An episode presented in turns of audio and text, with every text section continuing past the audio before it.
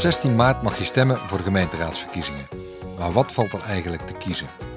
In deze podcastserie over de bossenverkiezingen hoor je waar de gemeenteraad over beslist. Deze aflevering gaat over afval.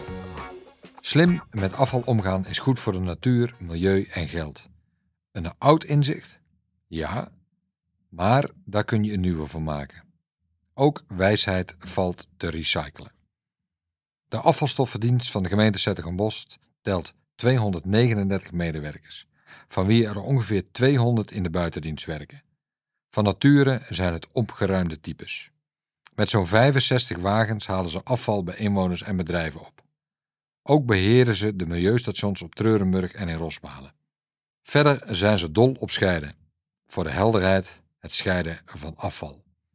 In vrijwel elke wijk vind je verzamelcontainers voor papier, glas, textiel en plastic. En in de bak voor plastic mogen trouwens ook drankkartons en blik. Al die grondstoffen kun je hergebruiken. De gemeente probeert dan ook zoveel mogelijk in te zamelen. En dat doen ze al heel lang.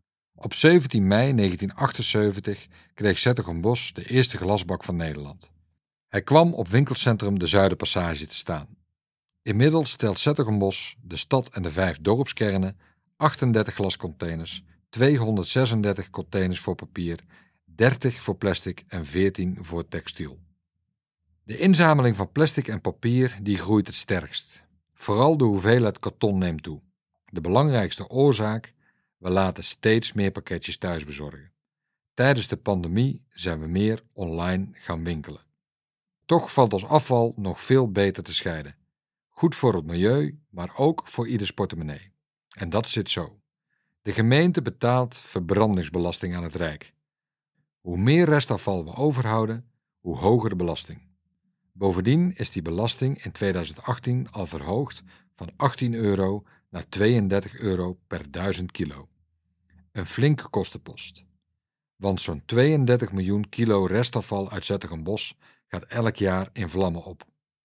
En daar zit nog altijd veel papier, glas en plastic tussen. En dat is weggegooid geld. Hoe kleiner die berg, hoe minder belasting de inwoners hoeven te betalen. Na de zomer van tweeduizend tweeëntwintig krijgen veel inwoners een eigen kliko voor plastic. Dat werkt goed, bewijst een proef in de Maaspoort. Daar hebben de huishoudens van vijfhonderd laagbouwwoningen al enkele jaren zo'n afvalbak voor plastic. Samen met de restafval wordt hun plastic om de drie weken opgehaald. En dat is handig, want ze hoeven dan geen plastic meer weg te brengen.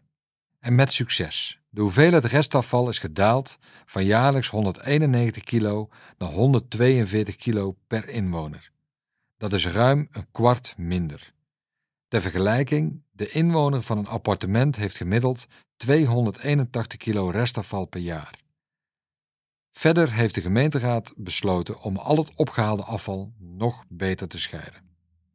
Wanneer de gemeenteraad beslist over afval, zijn er verschillende afwegingen. Wat heb je over voor het milieu? Hoeveel geld wil je dat we eraan uitgeven? Op welke manier halen we het afval op?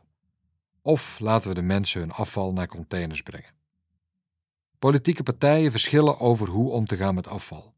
Jouw stem is waar dit proces begint. Jouw stem bepaalt de samenstelling van de gemeenteraad en zo kan je invloed uitoefenen op de beslissingen die daar worden genomen.